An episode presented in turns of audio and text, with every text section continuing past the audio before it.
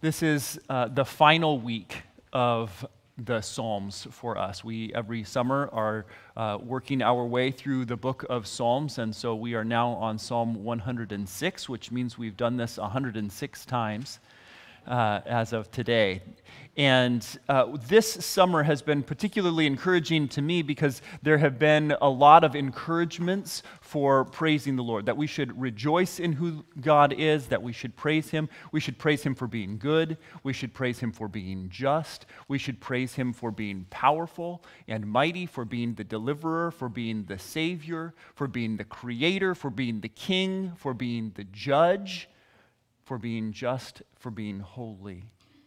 But today we're going to be encouraged to praise him yet again. And today I think we are going to be encouraged to praise him for what is perhaps the best reason. So look with me at Psalm 106. And he begins with Praise the Lord. Oh, give thanks to the Lord, for he is good, for his steadfast love endures forever. Praise the Lord right? That's the encouragement right out of the gate. Everybody, just praise God. Tell him how good he is. Now, we're going to get into the reasons in a moment, but this is, this is the hook, right? This is the hook. Praise the Lord. And then he says, Now give thanks to the Lord. Why? Because he is good and his steadfast love endures forever. His steadfast love endures forever. Some of you may have experienced uh, love that is really meaningful to you, right? Maybe a parent really loved you, maybe a spouse really loved you, maybe a brother or a sister or a friend has really loved you, and you have just felt that they were there for you, whatever came, right? Whatever came. That when things got really hard, or when things were really good or when you were really awful, they were right there with you because their love for you was steadfast. And this, he says, the reason that we are giving thanks to the Lord is because he's good and because his steadfast love endures forever. It is a faithful love that never comes to an end it just keeps going and going and going and going. And so every morning when you wake up, just as you're sure that the sun is going to be coming up, or maybe is already up, depending on your wake time, just as sure as you are that the sun is going to be up during the day, you are sure that God loves you. His steadfast love endures forever forever. And so the psalmist encourages us praise the Lord because that's something to praise Him for. To have somebody that is right there with you, for you, loving you, and particularly not just anybody, but God, the creator of the universe, the king and judge of all things. That God loves you. Praise Him. Praise the Lord. Oh, who, he says, who, he asks in, in verse 2, who can utter the mighty deeds of the Lord or declare all of his praise? Who could, who could sing all of the praises of God? Who could tell of all of his wonders? Who could, who could make it known in such a way that it captured it, right?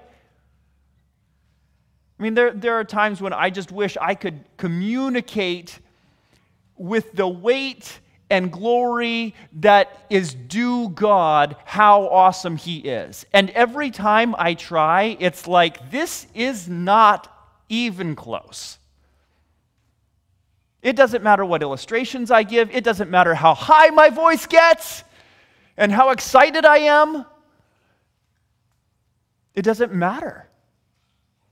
Because it, no matter how much um, vocabulary I use or energy I put forth, I can't possibly come close to describing how awesome God is. Who could? Who could? The love of God is beyond comprehension. It is completely faithful, completely steadfast, and it endures forever. Who could utter the mighty deeds of the Lord or declare all his praise? Blessed are they who observe justice and do righteousness at all times. Blessed are those faithful of God those who walk with him day after day and in, enjoy his love and his blessing, and day after day they faithfully walk with him. Just as he is faithful to them, they walk with him. They are so blessed, those who observe justice, right? If God is the judge and if he is just, and he says, I want all things in the world to be right, those who observe justice walk with him. Blessed are those who observe justice and who do righteousness at all times. They are the ones who are blessed. Those who are God's covenant people who are walking with Him, they are so blessed. They are so fortunate, so lucky, so joyful because they are walking with Him. He says, Remember me, verse 4. Remember me, O Lord when you show favor to your people. Help me when you save them, that I may look upon the prosperity of your chosen ones, that I may rejoice in the gladness of your nation, that I may glory with your inheritance. God, would you count me among those who are blessed? Would you save me too? Would you set me aside as holy along with your people that I might see your blessings of them, that I might also enjoy your inheritance, your presence, your goodness, your gladness, your joy, your glory? Would you count me with those who are walking with you in righteousness? Doesn't that sound idyllic?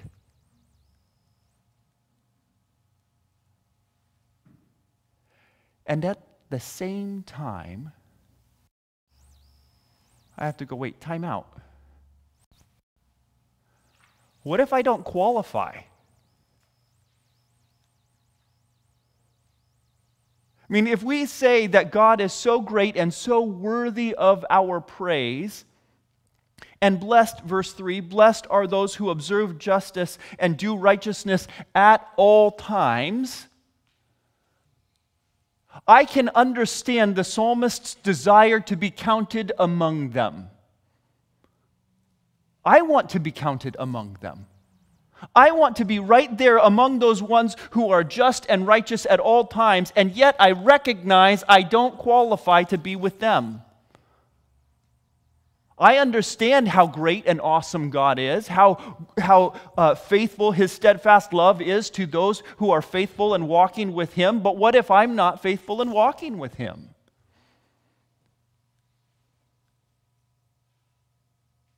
Then, for however ideal this sounds, do that I find myself on the outside, wishing I could be part of that?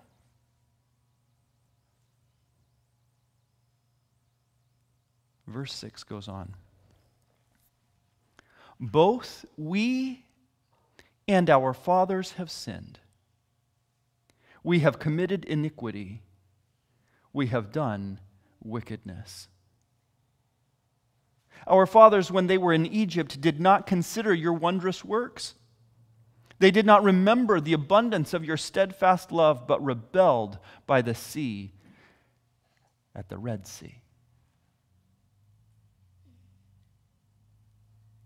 And the psalmist gets real with us and with himself and with God. And he says, God, you are worthy of praise, and blessed are those who are walking with you in righteousness and justice at all times. But we have a problem. The problem is that we have sinned. We have sinned.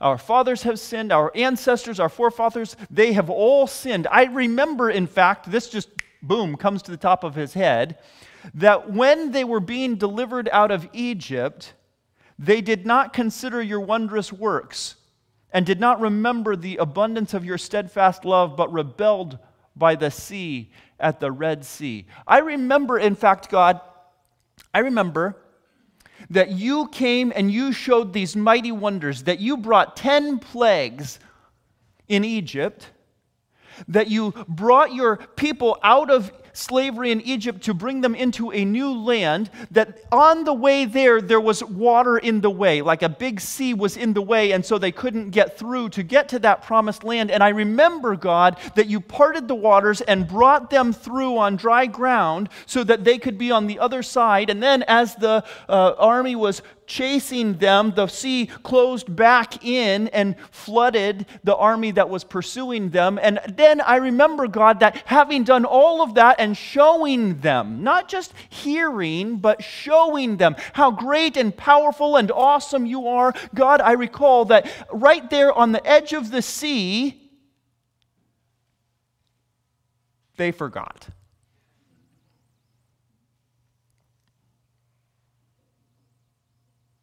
They did not remember the abundance of your steadfast love, but rebelled by the sea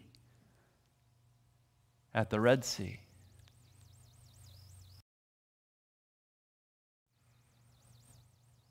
And here we have this beautiful psalm that is all messed up right here all of a sudden. Praise the Lord, praise the Lord, for he is, uh, give thanks to the Lord, for he is good, for his steadfast love endures forever. Who could sing of the praises of God? Blessed are those who observe justice, who do righteousness at all times. Remember me also and include me among those who are being blessed, because we don't qualify. We don't qualify. Both we and our fathers have sinned. We have committed iniquity. We have done righteous. We have done wickedness. And he's praying this prayer to the Lord, and he's going to have a rather lengthy aside. It's going to go on for a long time. We're going to start with this aside in verse 8 and wind up somewhere around verse 43.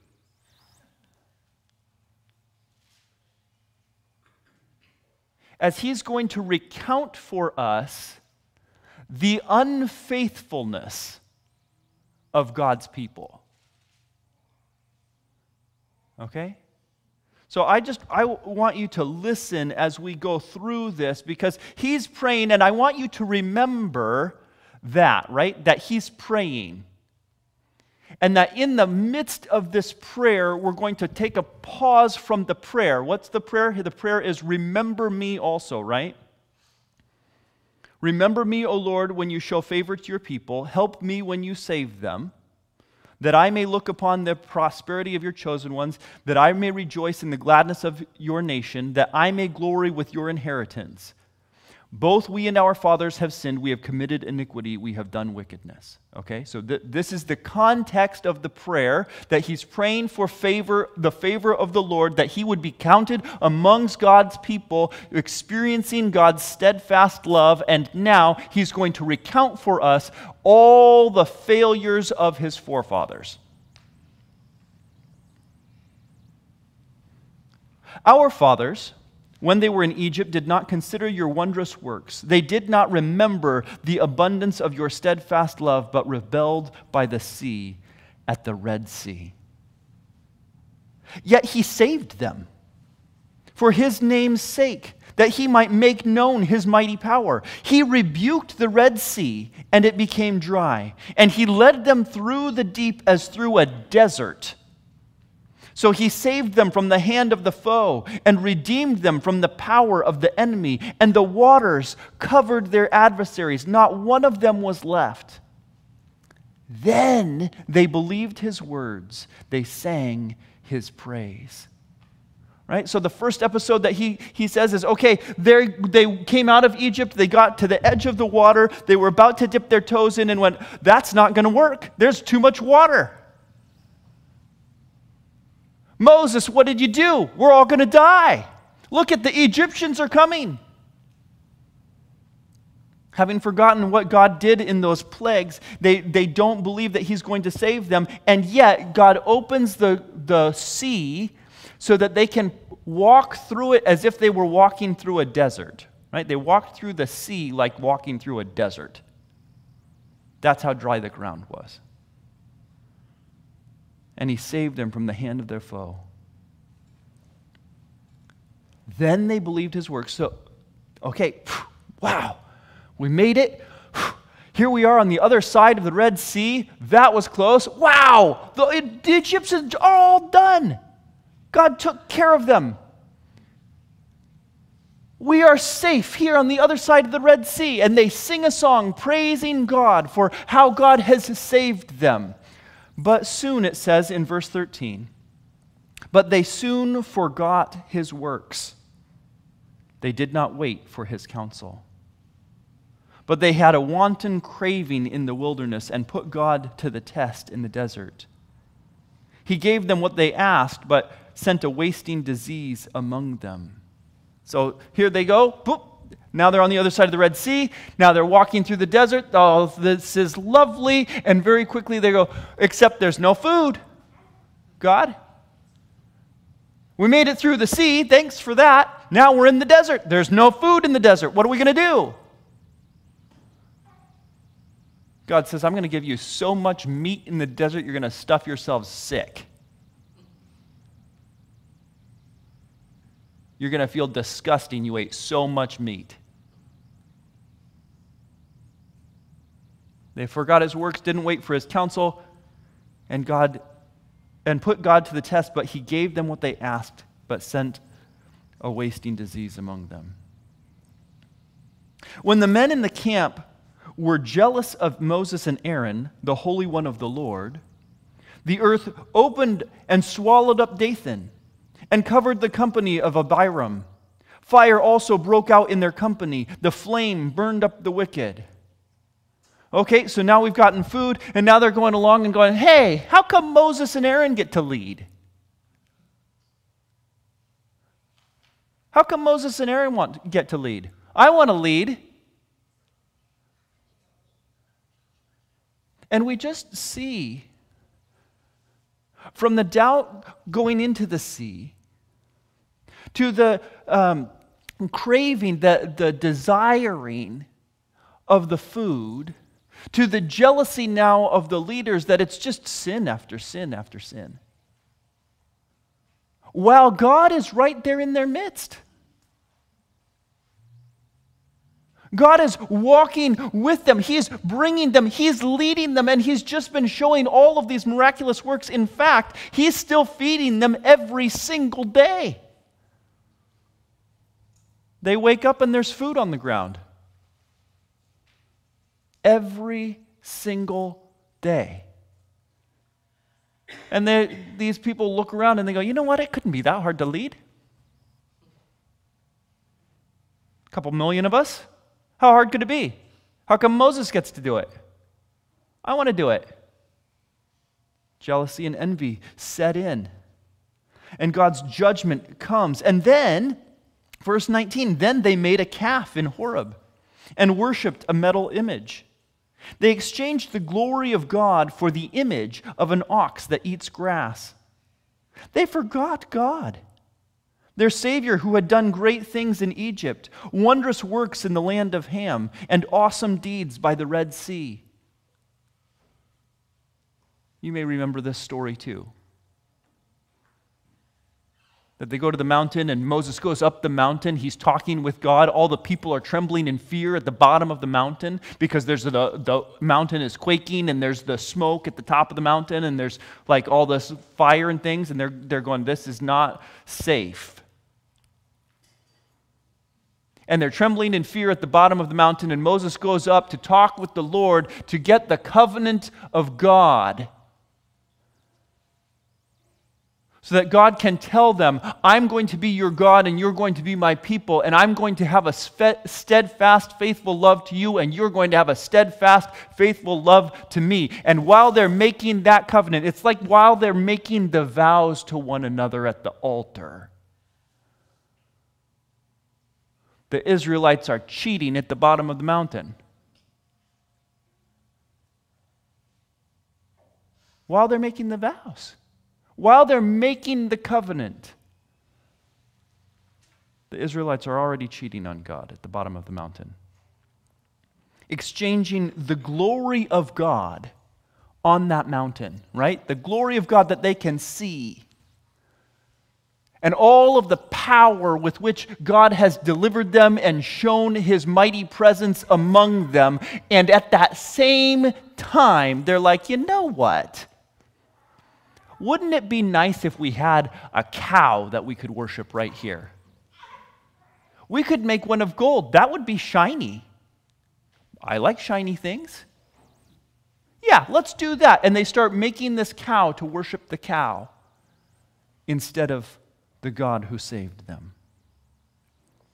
Therefore, verse 23, therefore he said he would destroy them. Had not Moses, his chosen one, stood in the breach before him to turn away his wrath from destroying them. P- picture, picture like a, a, a war, right? and there's a break. Maybe there's a, there's a wall and there's a break in the wall, or maybe there's a break in the army, right? There's, there's the two sides, and this is now the weak point. And the destruction is going to come through that weak point. And what is happening now is that the Israelites are standing there committing this sin, and the Lord says, I'm going to destroy them. They have already been unfaithful to me. They have already not believed me, and all of the things that I have done, I am going to just wipe them out and start over with a new people. And Moses stands in that gap. That point of weakness that in this battle between God and his people, where the destruction of God is going to come through, Moses steps into that gap and goes, Whoa, stop, God. Let's not do that.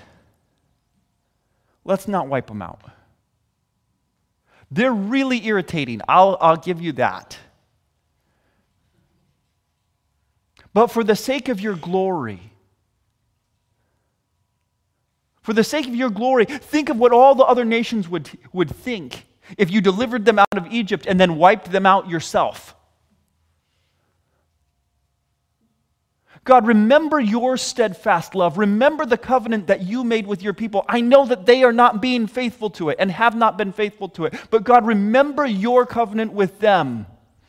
And Moses stands in that gap in that place of weakness where the destruction of God might come through, Moses stands there and intercedes on behalf of the people and he says, God, time out. Let's not. And God relents. He relents for the sake of the intercessor Moses, and he relents for the sake of his steadfast love to his own covenant.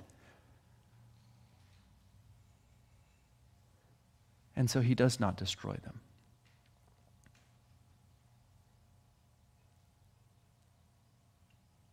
Then, verse 24, they despised the pleasant land, having no faith in his promise. They murmured in their tents and did not obey the voice of the Lord. Therefore, he raised his hand and swore to them that he would make them fall in the wilderness, and would make their offspring fall among the nations, scattering them among the lands. They survive the frustration of God. God brings them to the promised land and goes, Okay, here you go. I've prepared this land for you. This will be your new home. And they looked at it and went, It's scary. That is a scary land. God says, This is the promised land that I'm giving you. I have, I have delivered you from all of the things. I have provided you for you all along the way. And now I'm giving you this land. Go in, take the land. I'm, I will hand it to you. And they went, Nope, not going in there. Nope, like a kid who's opened the door to that storage closet. Uh uh-uh, uh, spiders and darkness. I'm not going in there.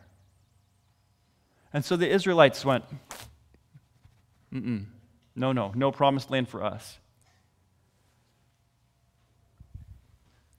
And so God says, okay, you're going to wander around in the desert until you all die, and your kids can have the promised land that I promised you.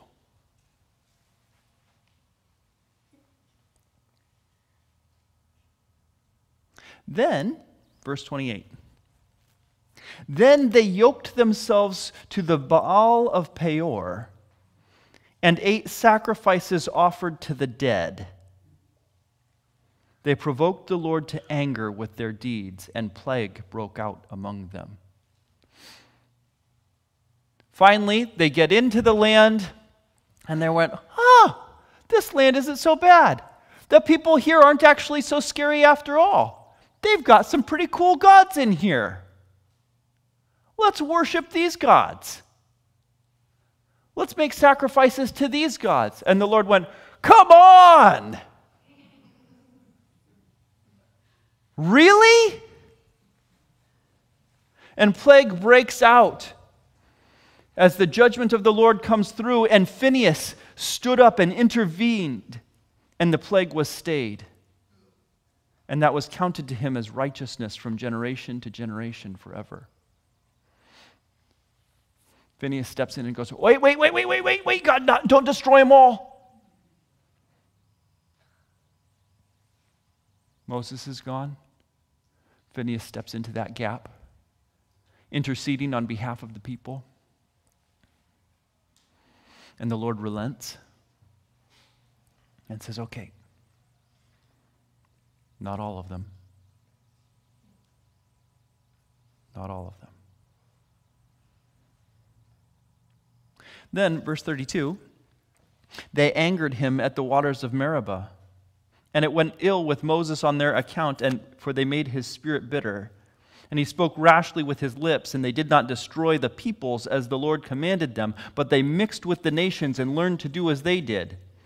They served their idols, which became a snare to them. They sacrificed their sons and daughters to the demons. They poured out innocent blood, the blood of their sons and daughters, whom they sacrificed to the idols of Canaan, and the land was polluted with blood. And over and over and over and over again, the Israelites are unfaithful. And just when you think, wow, they really messed up big, and they repent, and the Lord relents, and somebody intercedes on behalf of the people, you go, okay, at least we learned that lesson. At least now, now, it's clear that God is powerful and holy and just, and now they will walk with him, right? Now they will walk with him in justice. Now they will walk with him in righteousness, right? And it's like, oh, no, they won't. Nope. In fact, if you thought their sin was bad last time, now it's worse. I mean, last time all they did was make some sacrifices to idols. This time, now they're sacrificing their children to the idols.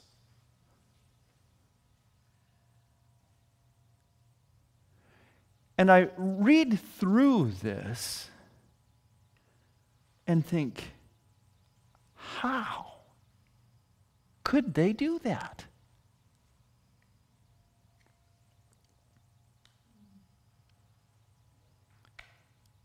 And thus it says in verse 39 they became unclean by their acts and played the whore in their deeds. Then the anger of the Lord was kindled against his people, and he abhorred his heritage. He gave them into the hand of the nations, so that those who hated them ruled over them. Their enemies oppressed them, and they brought them into subjugation under their power. Many times he delivered them but they were rebellious in their purposes and were brought low through their iniquity.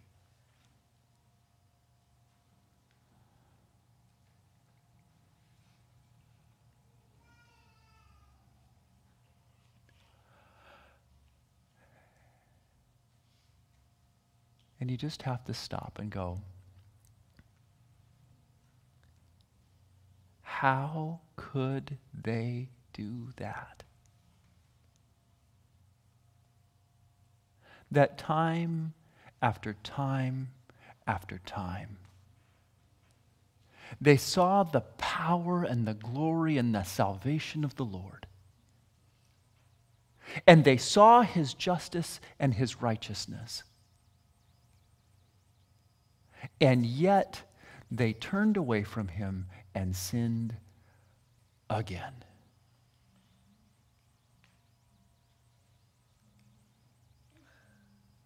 So that in verse 43 it says, Many times he delivered them, but they were rebellious in their purposes and were brought low through their iniquity. And I think that sounds familiar.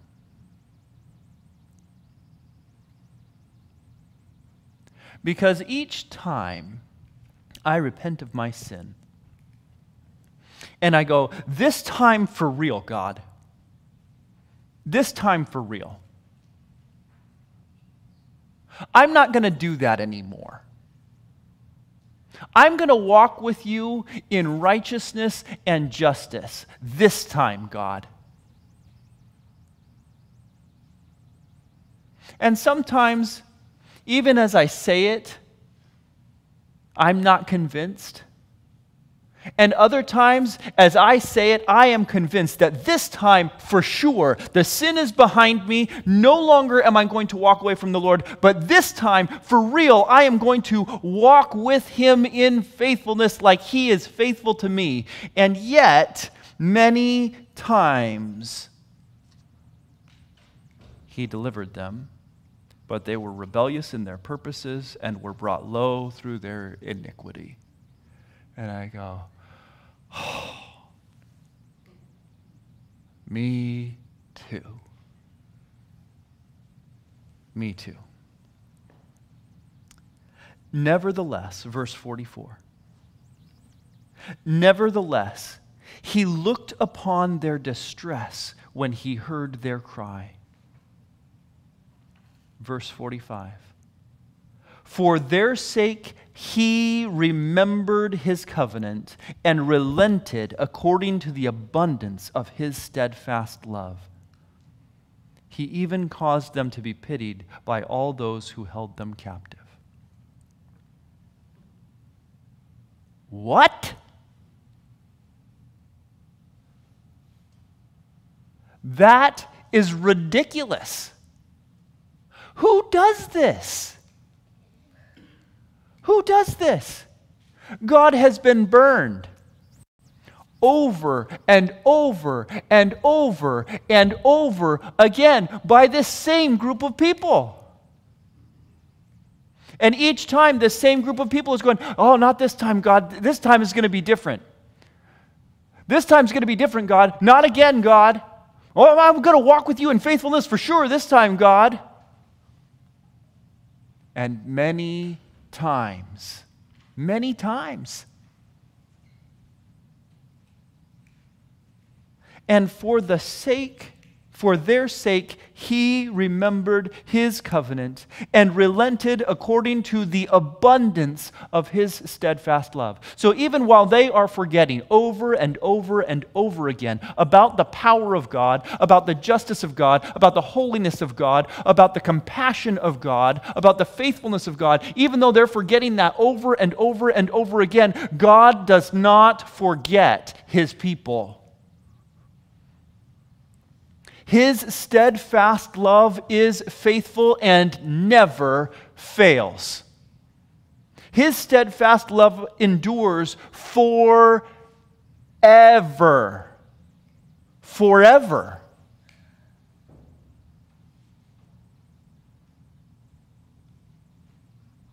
And so we reach the end of our aside. Do you remember that we were doing a really long aside?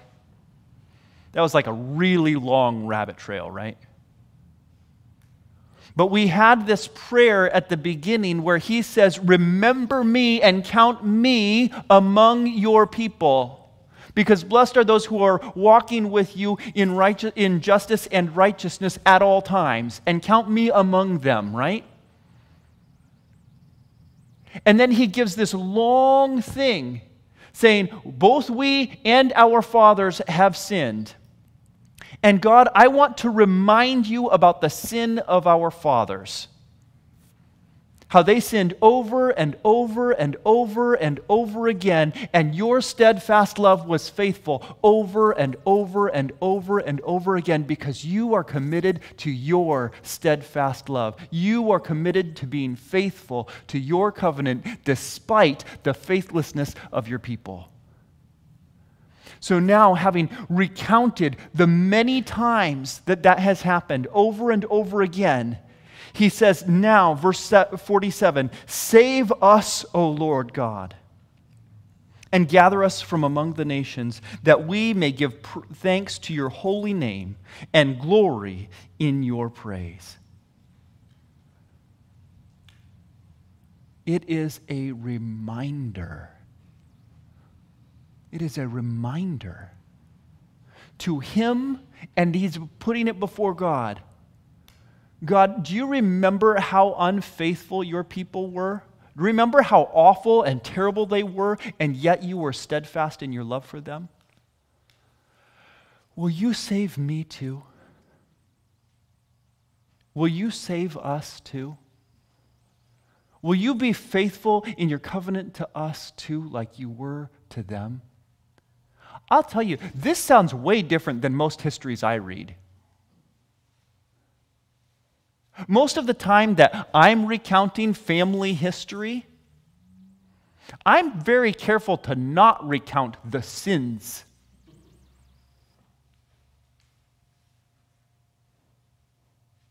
But he brings them right out. Even as I recount these stories over and over again, right?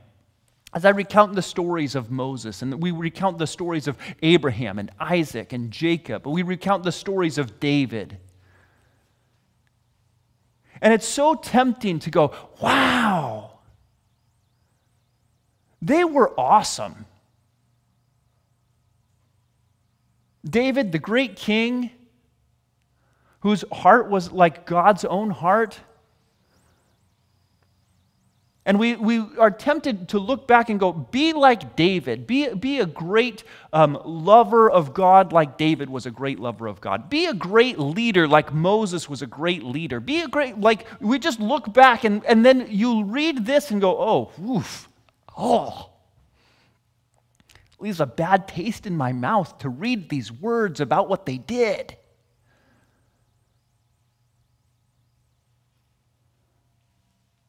Why did we recount all of their sins? Because blessed is the one who is just and righteousness, uh, uh, just and righteous at all times. And we want to remember that's not us. In fact, that's not any of us. And it wasn't any of them.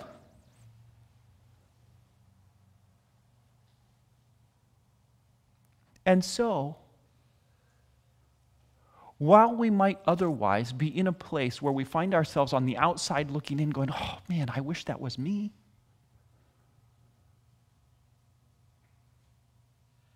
We find ourselves instead with the psalmist being able to pray, Save us too, God.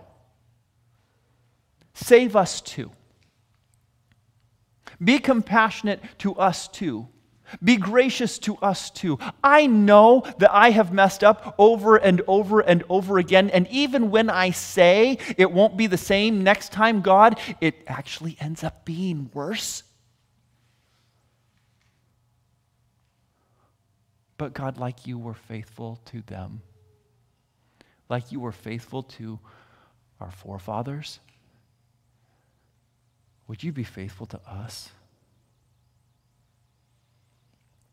Save us, O Lord. Gather us from among the nations, that we may give thanks to your holy name and glory in your praise.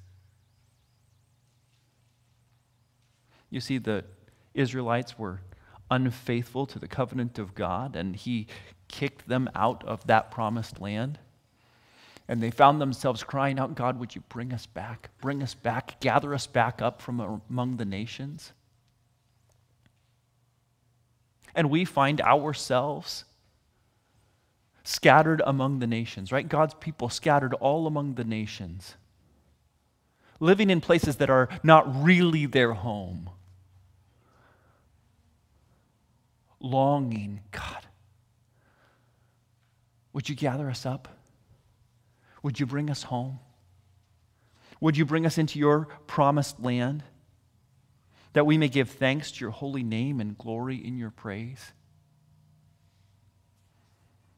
And when we find ourselves on this side of that place, and we find that our sin opens that weakness, right? That, that weak area where the judgment of God is going to come through and destroy us, that we need an intercessor to stand into that gap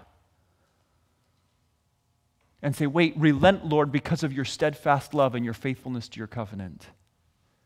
And we have a Savior who has stepped into that gap, and his name is Jesus. So that we find that in Romans chapter 8, verse 33, it says, Who shall bring any charge against God's elect? That point of weakness, that, that sin, that thing that we did, that the judgment of God is going to come through and destroy us. Who is it that is going to make the charge against us and say, You deserve to die? Who's going to make that charge? It is God who justifies.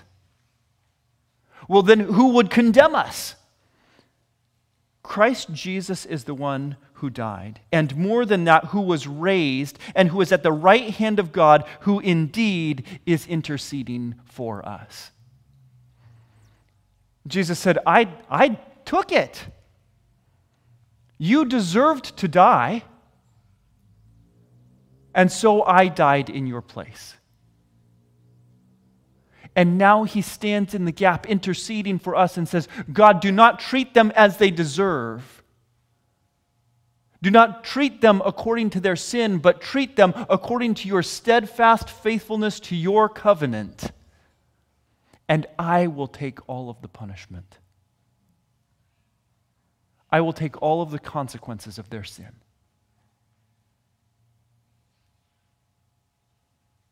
So that they may experience your steadfast love.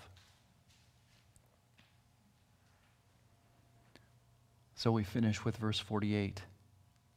Blessed be the Lord, the God of Israel, from everlasting to everlasting. And let all the people say, Amen. Praise the Lord. And I started off by saying this is the last one for this summer.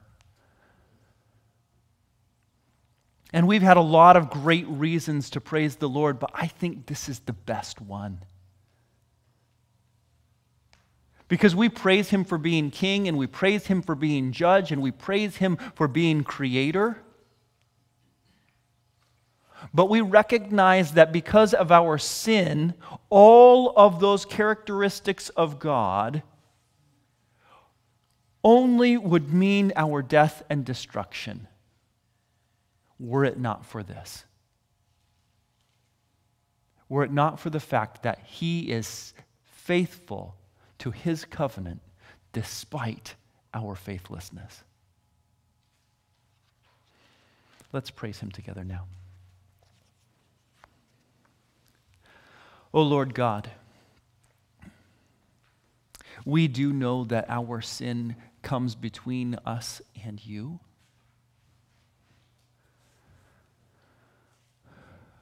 We recognize that despite our best intentions, we sin over and over again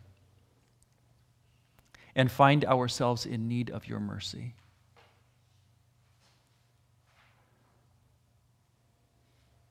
And so, Lord, we look at the failures of those who have gone before us and find comfort in knowing that you have saved them